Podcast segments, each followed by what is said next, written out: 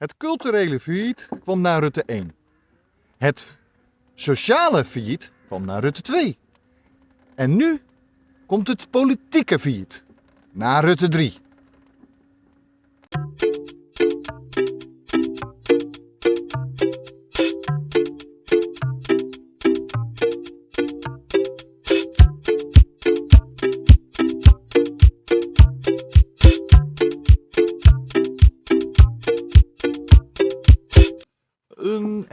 Hele goede morgen en welkom bij deze nieuwe aflevering van de podcast De Ochtendwandeling.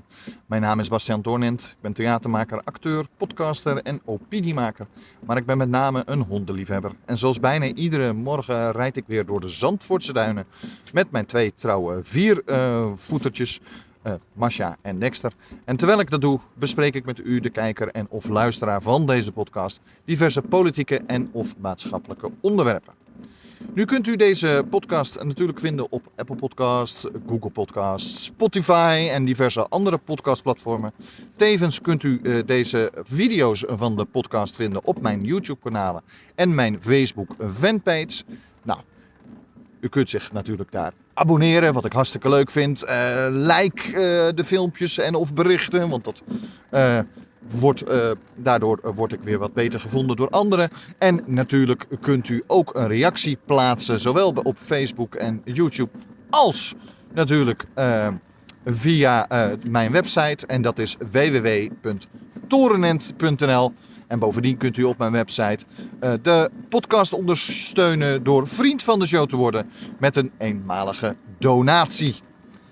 Goed, waar gaan we het vandaag over hebben? Nou, over mijn constatering dat er steeds meer kapot gaat sinds Rutte uh, premier is. En aangezien nu uh, uh, nou ja, deze week duidelijk is geworden dat eigenlijk de politiek momenteel ook helemaal failliet is, ehm, moet ik toch wel constateren dat de enige factor die elke keer voor het failliet van een bepaald de sector of bepaalde tak heeft gezorgd, de enige continue sector daarin is Mark Rutte en de VVD die de grootste is. Uh, nou weten uh, de meeste mensen dat ik absoluut niet VVD-minded ben, et cetera. Maar ere die ere toekomt als een uh, premier of een politicus bepaalde dingen goed doet, ook al is hij totaal niet van de partij waar ik van ben, dan wil ik ze daar vaak voor roemen. Ehm, dat geldt ook gewoon voor opiniemakers die totaal niet van mijn uh, ja, stal zijn. Um, de historicus um, uh, Peter R. Kroeger. Die van bijvoorbeeld de podcast Betrouwbare Bronnen. Nou, ik ben het niet altijd met hem eens. Maar historisch gezien weet hij vaak heel goed de feiten bij elkaar te houden. En soms is hij ook gewoon ronduit hard. Bijvoorbeeld voor zijn eigen partij van, de CDA, uh, van het CDA, zeker de laatste tijd. En dan zeg ik ook, eerder wie eerder toekomt. Ik ben het niet altijd met je eens, maar dit doe je toch goed. Maar bij Mark Rutte zie ik alleen dat hij internationaal redelijk wat goed doet. Uh, maar ook daarin heeft hij vaak een dubbele houding. Uh, en het vele lachen en toch ook liegen uh, is iets wat uh, natuurlijk heel veel mensen is opgevallen en stoort. En als we dan echt terug gaan kijken naar de drie kabinetten die er tot nu toe zijn geweest. Ehm, dan is er iedere keer na zo'n kabinet een constatering dat er een bepaalde sector of een bepaalde tak of een bepaalde gedeelte ehm, van het land eigenlijk min of meer failliet is gegaan. Komt dit nou direct door Rutte? Misschien niet de, heel uh, uh, direct omdat hij het zo in wilde zetten. Is niet zijn doel om zoiets failliet te laten gaan. Maar het is vaak wel de reactie na zo'n kabinet. Nou, um, u mag het natuurlijk niet met me eens zijn. Er zijn mensen die uh, roemen Rutte en vinden de drie kabinetten Rutte geweldig. Uh, heeft gezorgd voor dat we goed uit de crisis zijn gekomen, uh, et cetera, et cetera, et cetera. Ja, dat mag. prima. maar kom wel met argumenten. Ehm, waarom het dan heel goed is voor het land geweest. Want ik zie momenteel alleen maar een faillieverklaring. Um, En of dat nou onkunde is of dat dat nou moedwillig is omdat hij een ander soort samenleving wil zien. Ehm, ja, dat weet ik eigenlijk niet. Ehm, maar goed, ehm, dat mag u ook zelf bepalen. Eh, voor de mensen die op Facebook is, u kunt de poll invullen. En eh, dan eh, weten we ook een beetje wat de meeste mensen, of de meeste luisteraars en kijkers vinden. Oh ja, dat is voor de luisteraars op Spotify en zo misschien ook interessant. Bij het filmpje op mijn Facebookpagina kunt u ook, heb ik meestal een, een poll uitgezet. Gewoon om eh, te vragen wat mensen eh, vinden en of ze het wel of niet met mij eens zijn. Ehm, goed. Even eh, terug naar Rutte. Ehm, wat heb ik nou geconstateerd? Bij Rutte 1, na Rutte 1, eh, heb ik moeten constateren dat de cultuur in Nederland zo goed als failliet was. Eh, toen kregen we Rutte 2 en toen was de hele sociale sector en zekerheid eh, na Rutte 2 totaal failliet. Ehm, en de derde, nu lijkt het toch heel erg op dat de politiek nou langzamerhand echt totaal failliet is. Nou, hoe ben ik tot deze constatering gekomen? Nou, heel simpel. Eerste Rutte 1, dat was natuurlijk eh, die rare gedoogconstructie met de PVV en natuurlijk het kabinet dan met het CDA. Ehm, hier zijn zowel Rutte als eh, het CDA, ehm, nou ja, die zijn eruit gekomen met een, eh, op een manier waar ze niet heel blij van werden. Het CDA heeft daarna zelfs heel erg verloren. Sindsdien willen ze nooit meer met de PVV samen in een kabinet gaan zitten. Eh, op zich ben ik daar niet rouwig om. Ehm, op zich kan ik daar ook nog zelfs wel iets van begrijpen. Eh, al heb ik wel zelf zoiets van, joh, jullie hebben een beetje boter op jullie hoofd. Want jullie maakten de gedoogconstructie. Eh, je had in mijn beleving gewoon een kabinet met de PVV moeten maken. Zodat ze niet onder de verantwoordelijkheid uit konden komen. Nu konden ze dat wel. Ehm, waardoor het eh, voor hun minder niet zo eh, erg was en, eh, om eruit te stappen. Terwijl voor de VVD en het CDA was het, eh, nou ja, eh, vooral met het CDA bedoel ik, was het natuurlijk catastrofaal na die verkiezingen. Goed. De cultuur is kapot gegaan in, na dat kabinet. Of nou ja, tijdens is het ingezet en eh, vervolgens was het na het kabinet Rutte 1 kapot. En hoe kom ik tot die constatering? Nou, op een heel simpel feit. Ten eerste, de cultuursector zelf is volledig wegbezuinigd eh, die periode. En dan heb ik het niet alleen over dat de subsidies ingetrokken waren. Eh, want op zich de reden waarom sommige subsidies ingetrokken werden, was op zich nog.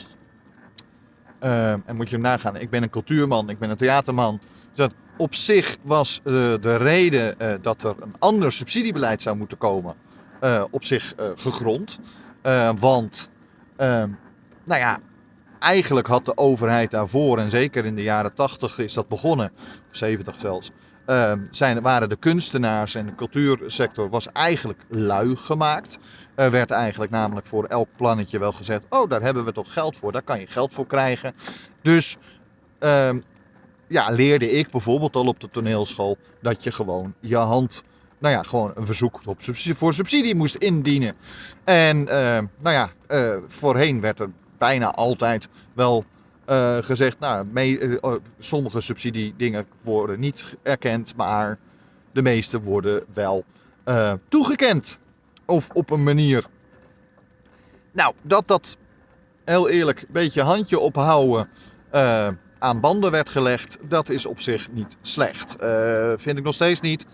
Ehm, dat kunstenaars, theatermakers eh, en culturele instellingen meer moesten ondernemen, eh, vind ik op zich ook niet slecht. Wat ik er jammer aan vind, is dat het gevolg, en zeker de, goedemorgen, de manier waarop het gedaan is, ehm, is natuurlijk eh, eh, nou ja, desastreus geweest voor ehm, heel veel sectoren. En eh, voor kunst die minder groot geliefd is, of experimentele kunst. En sommigen zeggen ja, maar als er geen markt voor is, dan hoeft dat er ook niet te zijn. Nou ja, daar ben ik niet mee eens, want vanuit experimentele kunst komt vaak meer andere stromingen die later misschien uh, wel voor of nieuwe inzichten in de maatschappij of gewoon voor nieuwe, uh, hoe heet het, nieuwe kunstvormen zorgen die mogelijk wel populair worden. De ontwikkeling van kunst is vaak een afspiegeling van de samenleving. En als er dan geen geld meer voor is om nieuwe kunst min of meer te ontwikkelen en we moeten continu het oude het vertrouwde en hetgene waar markt voor is blijven ontwikkelen, dan ja, vernieuwt de kunst- en cultuursector zich natuurlijk ook minder.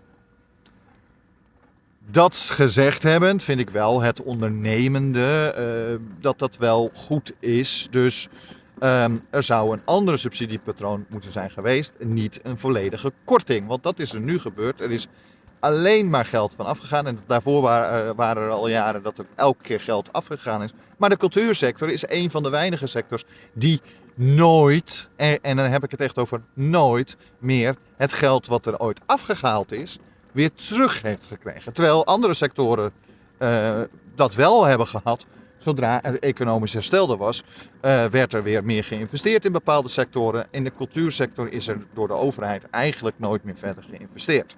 Nou, er zijn theaters kapot gegaan, et cetera. Dus uh, het culturele failliet is toen eigenlijk ingezet. En na de, het kabinet konden we wel constateren dat het zo wel was. Kijk, tuurlijk, de cultuursector is, nou, hoe noemen we dat netjes, nogal, hoe zeg je dat, nogal robuust. Laten we het daarop houden. En dat robuuste, die robuuste houding zorgt ervoor dat zij uh, altijd wel kunst blijven maken, altijd wel theater blijven maken. Ook al levert het geen cent op. Alleen het is minder, want ja, ze zullen toch ergens ook hun brood moeten verdienen. Goed. Wat ook uh, betekent dat de cultuur, hoe zeg je dat nou, failliet is gegaan. Dat is de, het feit dat de culturele, of tenminste de cultuur, ten opzichte van de tolerantie is weggegaan. Want waar heeft met name de PVV voor gezorgd dat er nog harder en nog strenger werd opgetreden tegen de, ja, hoe noem je die dingen? Uh, de, de, de, de, de, de, asielzoekers, de vluchtelingen. Uh, sorry, ik noemde dingen, ik bedoel de mensen. Ehm, de asielzoekers, de vluchtelingen, die werden allemaal veel harder nog aangepakt dus de tolerante cultuur naar deze groep, maar ook naar elkaar. Ik bedoel, heel eerlijk, de mening van een ander werd zogenaamd weggewoven. Want wij hebben de macht, wij zijn de grootste. Dus we gaan nu doen wat wij willen.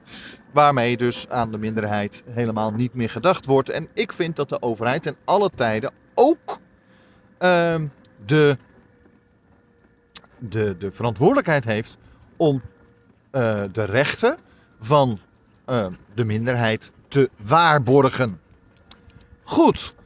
Um, denk er maar aan, en het is ook een, cultureel failliet eigenlijk al, dat er toen die tijd, we hebben het nu over 2012, nee, nou ja, iets voor 2012 natuurlijk, 2011 begonnen. Uh, hebben we uh, het natuurlijk over dat de. Uh, oh nee, 2010 hebben we het over, sorry. 2010 uh, daar hebben we dus heel duidelijk een, gezien dat Rutte kwam met een uitspraak toen het kabinet zich gevormd had en, en dergelijke. zei hij heel veel, de dit is een kabinets- of een regeringsakkoord waar rechts Nederland zijn vingers bij aflikt dat hoort een premier niet te zeggen. Want een premier is er voor elk iemand. Natuurlijk, hij is van een rechtse partij. Maar dat wil niet zeggen dat uh, zoiets uh, een goed ding is om te zeggen. Aangezien ehm, mensen dan eigenlijk geen rekening meer. of tenminste mensen zich niet meer vertegenwoordigd voelen. Ehm, hij is de eerste premier. Kijk, ik heb me nooit echt vertegenwoordigd gevoeld door Balkenende. Maar ik kan wel veel zeggen van Balkenende. Dat hij wel geprobeerd heeft om de premier te zijn van alle Nederlanders. Ook van links minnend Nederland. Uh, en Rutte zette meteen de toon van: nee, ik ben vooral een premier voor de rechts en de liberalen en niet voor de linkse luidjes. Nou, dat heeft het culturele failliet ingetoond. Nou, we hebben dan nog twee faillietsoorten, twee kabinetten. Dan hebben we natuurlijk uh, de, het sociale failliet naar Rutte 2. En daar gaan we het zo meteen uitgebreid meer over hebben. Hallo, mijn naam is Bastiaan Toornent en dit is Uit de Schulden, de weg van de meeste weerstand. Uit de Schulden is een verhalende podcast waarin ik u met droge humor, waargebeurde komische anekdotes en zeer schrijnende situaties vertel hoe ik uit de schulden wist te komen. Ik vertel u alles over de vele vooroordelen waar ik tegenaan liep.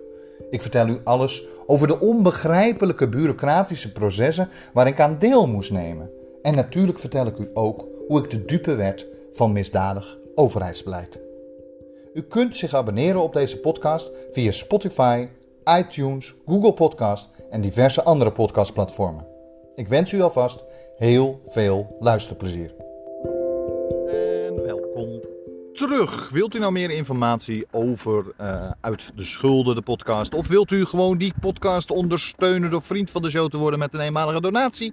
Kijk dan even op mijn website en dat is www.torenent.nl. Terug naar het uh, totaal failliet maken van Nederland door Mark Rutte. Ja, ik chargeer een beetje en dat doe ik expres. Omdat ik wel vind dat mensen soms even moeten beseffen wat er nu aan de hand is. Um, wij hebben natuurlijk uh, de, uh, twee, kabinet Rutte 2. We hadden het net al over cultureel failliet van Nederland.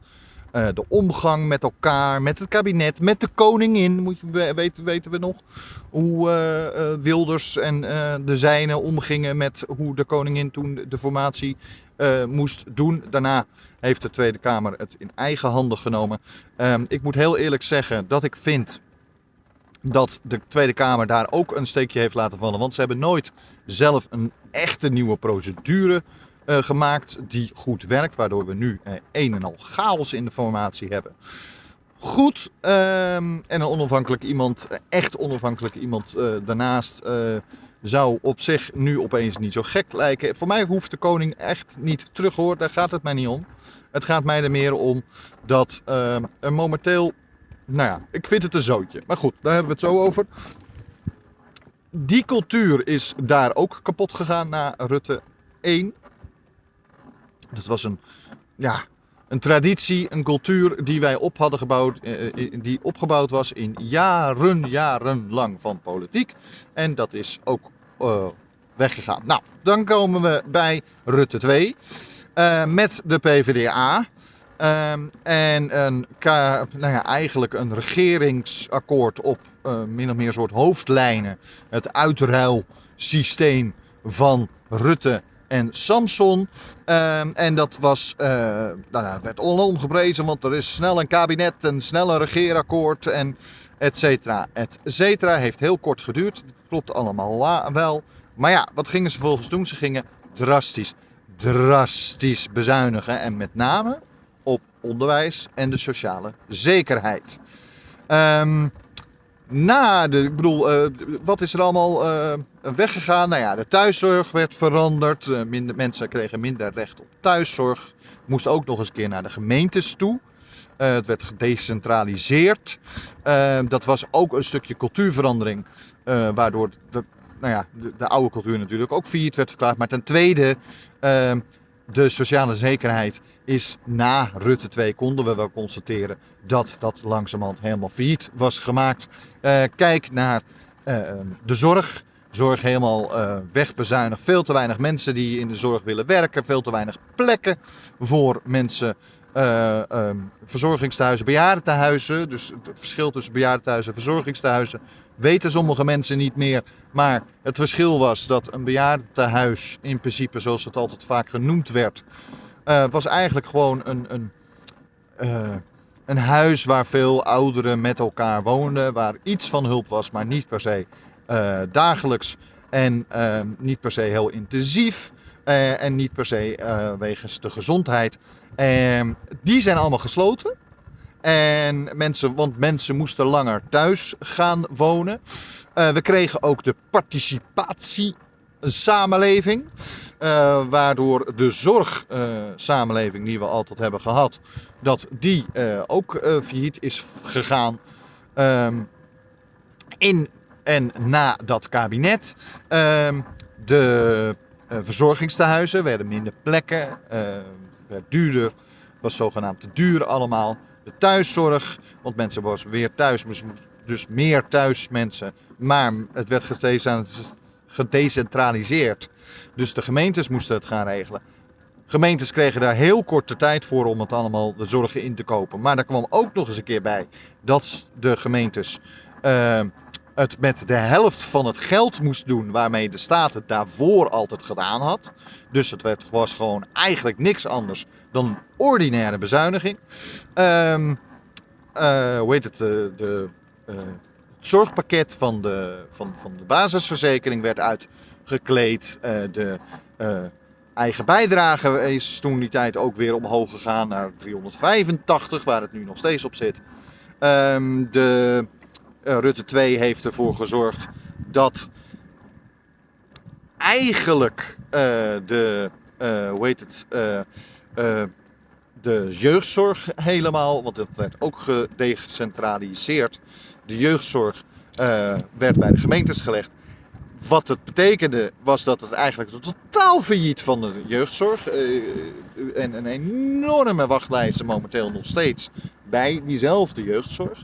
Nou, dat is allemaal, al die sociale zekerheid die er was, die er altijd is geweest.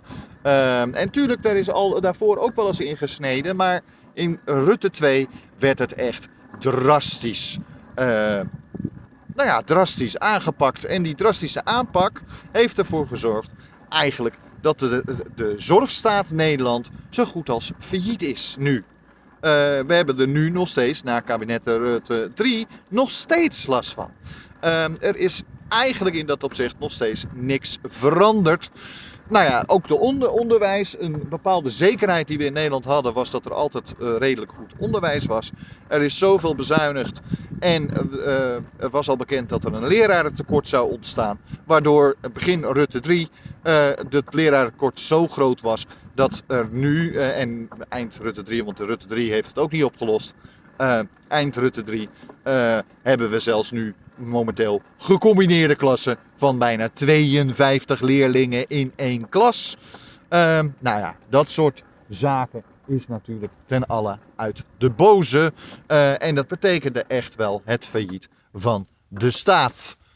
Ik heb natuurlijk uh, veel dingen uh, zien kapot gaan in die tijd. Ehm, ik ben er altijd tegen op geweest. En wat ik het meest erge vond, en daarom snap ik wel dat de PvdA na Rutte 2 volledig afgestraft is, is natuurlijk dat uh, Rutte 2 uh, de sociale zekerheid kapot heeft gemaakt. En de PvdA toch doorgaans echt wel voor de, uh, nou ja, heel eerlijk, voor de sociale zekerheid stond of staat, net hoe je het wil zien. Um, en hoewel ik uh, veel standpunten van de eh, PvdA een warm hart toedraagt, hebben ze toen die tijd in Rutte 2 niet goed kunnen uitleggen waarom ze nou al die bezuinigingen zo hard hebben doorgevoerd.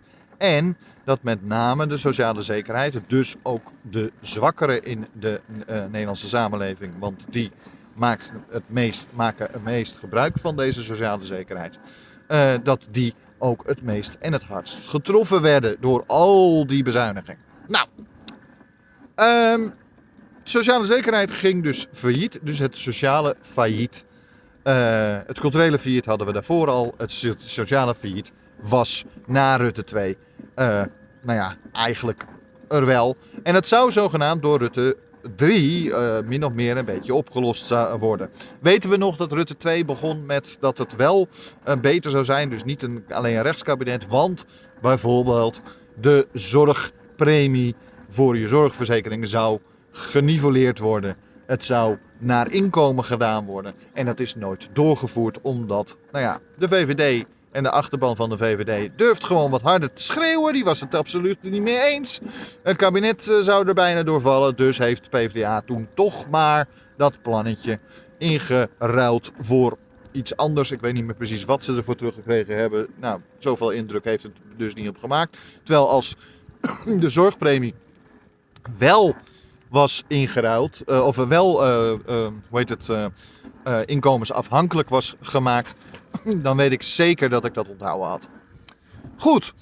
Ehm, toen kwam Rutte 3 natuurlijk. Nou, de PvdA was helemaal weggevaagd, dus die wilde niet meer meedoen.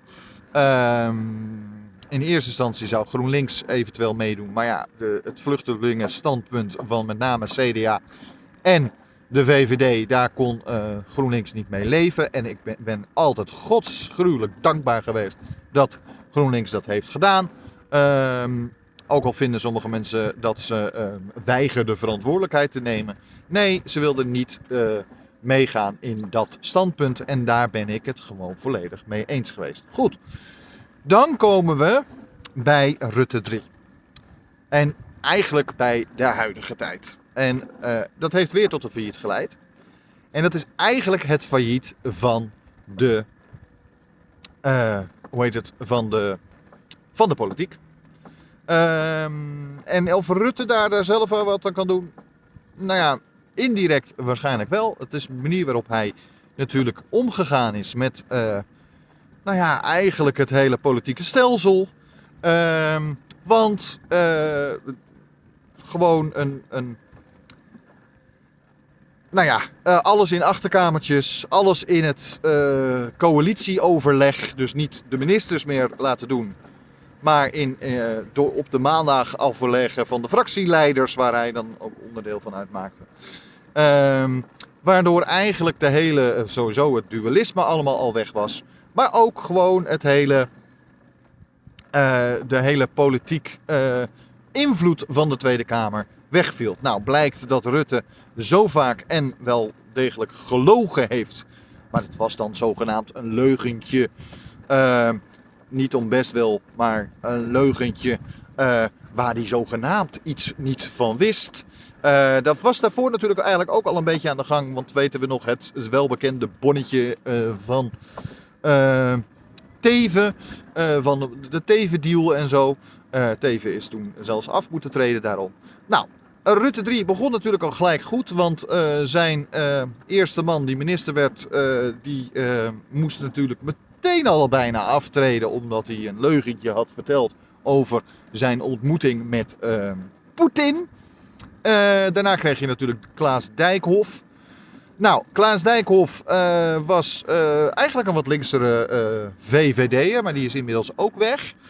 Ehm, maar wat heb je gezien in de uh, laatste jaren? Doordat het politieke spel zo gespeeld wordt dat alles van tevoren in achterkamertjes al beklonken was, dat eigenlijk de meeste debatten nergens op sloegen. Heb je het welbekende woord waar we, wat ik een verschrikkelijk woord vond, maar de bestuurscultuur van Rutte gekregen. Waarbij eigenlijk de Kamer continu verkeerd geïnformeerd wordt. Burgers, notabene, uh, gewoon uh, onderdrukt uh, werden. Uh, en gewoon kapot gemaakt. Kijk naar uh, de affaire, de toeslagenaffaire. Dat is natuurlijk ook wel iets nog vanuit Rutte 2 vandaan. Maar daaruit is het gegroeid naar Rutte 3. Rutte 3 is dusdanig nou ja, omgegaan daarmee alsof Pieter Omzicht een bullshit verkocht. Ehm, Rutte 3 heeft heel duidelijk behoorlijk veel schuld aan. Uh, nou ja, eigenlijk al dat soort zaken. Want er komen er nog een paar bij. Want je hebt de Belastingdienst natuurlijk. Nou, dat is nog steeds een zootje. Het ambtenarenfailliet heb je natuurlijk ook. Want de ambtenaren zijn inmiddels alleen maar bezig. Bijna om hun minister te redden. En niet de uh, ministerie te redden. Het gaat meer om de persoon van de minister dan nog om het ministerie zelf waar ze verantwoordelijk voor zijn. En uh, dat, uh, dat soort zaken heeft eigenlijk ervoor gezorgd dat in de afgelopen verkiezingen er natuurlijk zoveel partijen deden 16, uh, zeg ik dat goed? Ja, 16 partijen deden er ehm, 17. 17 partijen deden er mee. En inmiddels hebben we alweer twee afsplitsingen. Uh, waardoor er nu 19 partijen in de Tweede Kamer zitten. En dat heeft wel degelijk te maken met hoe Rutte omgaat met Tweede Kamerleden. Rutte omgaat met uh, de politiek in het algeheel.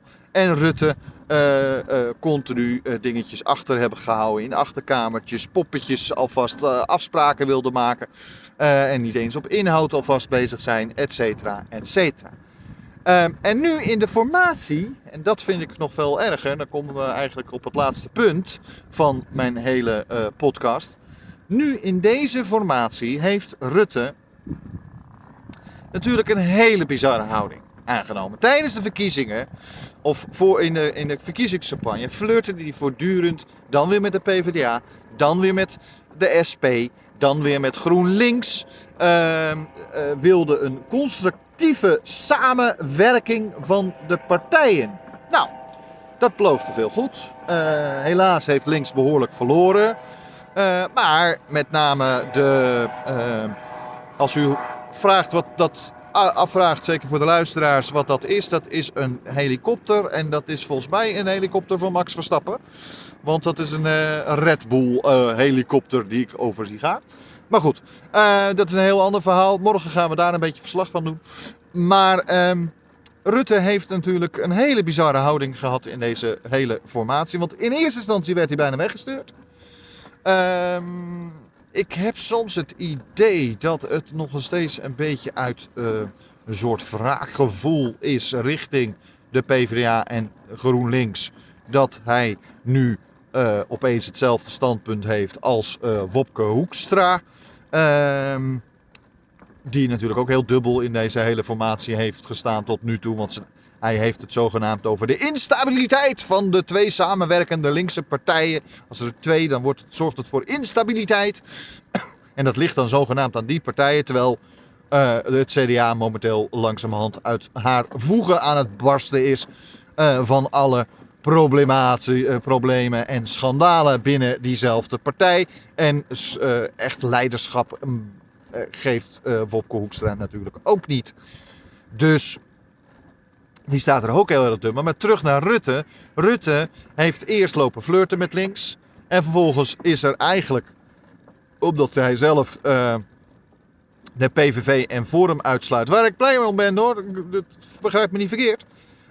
Maar uh, is er, zijn er maar twee mogelijkheden mogelijk eigenlijk om een meerderheidskabinet te vormen. En dat is met de ChristenUnie. Nou, dat wil D66 absoluut niet. Die heeft het afgelopen vier jaar al gedaan. En ergens vind ik dat zij goed recht hebben om te zeggen: ja, maar medische ethische kwesties kunnen niet nog een keer vier jaar lang aan de zijlijn staan. Nou doen ze het wel op een manier. Kaag heeft het op een manier gedaan in dat uh, concept regeerakkoord. Waarbij ik van zeg: ja, hiermee laat je wel heel duidelijk merken dat je niks met uh, de ChristenUnie wil. Uh, maar vervolgens uh, ga, heeft Wopke Hoekstra van ja, ik wil niet met die linkse partijen, want dat zorgt voor instabiliteit. Nee, dat zorgt er gewoon voor dat zij meer zetels hebben dan het CDA. Want die heeft maar 14 zetels en samen hebben de PvdA en GroenLinks meer zetels. En je bent gewoon bang dat dat machtsblok te groot voor je is en dat je het onderspit moet delven, et cetera, et cetera. Nou, daarbij komt dan ook nog dat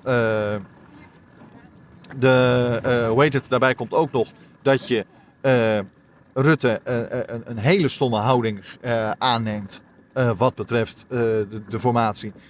want ehm, hij vindt zogenaamd dat D66 het probleem is. maar dat is niet. D66 is hier net zo hard schuldig aan. Hè. Kaag is ook niet duidelijk genoeg. Ja, hij heeft wel al heel vroeg aangegeven dat hij het liefste met PvdA en GroenLinks samen in een kabinet zou gaan. Misschien zelfs de SP erbij. Um, nou, uh, misschien heeft ze te vroeg die kaarten opengegooid. Dat zou heel goed kunnen. Maar waar ze ook schuldig aan is, is dat ze nu samen met Rutte um, een, een, een plan hebben geschreven. Waar notabene de twee linkse partijen uh, meer achter staan of zich meer in kunnen vinden dan de ChristenUnie.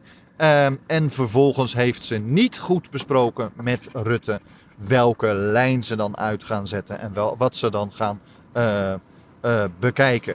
Ehm, welke kant ze op gaan. Waardoor Rutte nog steeds uh, ChristenUnie wil en natuurlijk de PVDA of, en D66 nog steeds GroenLinks en, en dergelijke. Ehm, nou, um,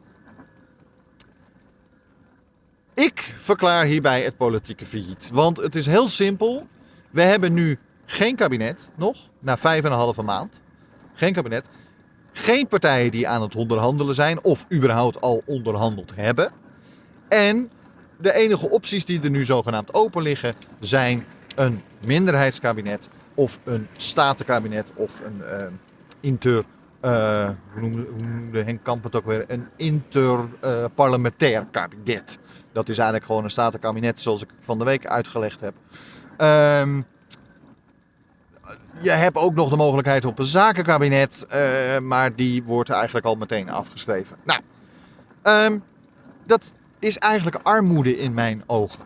Want hoe kan je nou in godsnaam uitkomen op, terwijl er zoveel partijen in de Kamer zijn, terwijl er vijf partijen zijn die notabene uh, samen willen, in ieder geval proberen, in ieder geval willen onderhandelen, dat je überhaupt niet eens de onderhandelingen ingaan. Dan verklaar ik je politiek failliet, want dan heb je geen oog voor het landsbelang, et cetera. Nou, dat is mijn mening en waarom ik vind dat Rutte ervoor gezorgd heeft in zijn drie kabinetten voor een totaal failliet van uh, Nederland, uh, zowel cultureel failliet uh, als een sociaal failliet, als een politiek failliet nu. Goed, u mag een andere mening hebben. Laat me dat weten via ochtendwandeling.torenent.nl of op een andere manier. Morgen zijn we er weer. We zijn er morgen dus toch wel. Maar dan uh, gaan we iets meer met de Formule 1 doen. Dus dan gaan we gewoon even kijken wat we daarmee kunnen doen. Het wordt een ander soort podcast slash uh, uh, video. Voor de video zal het waarschijnlijk zelfs iets leuker zijn. Want dan kunt u wat beelden zien van alle mensen die morgen al naar de trainingsdag van de Formule 1 komen. Goed, ik ben er morgen weer. En wilt u meer informatie? Kijk dan op mijn website www.torenent.nl. Tot morgen.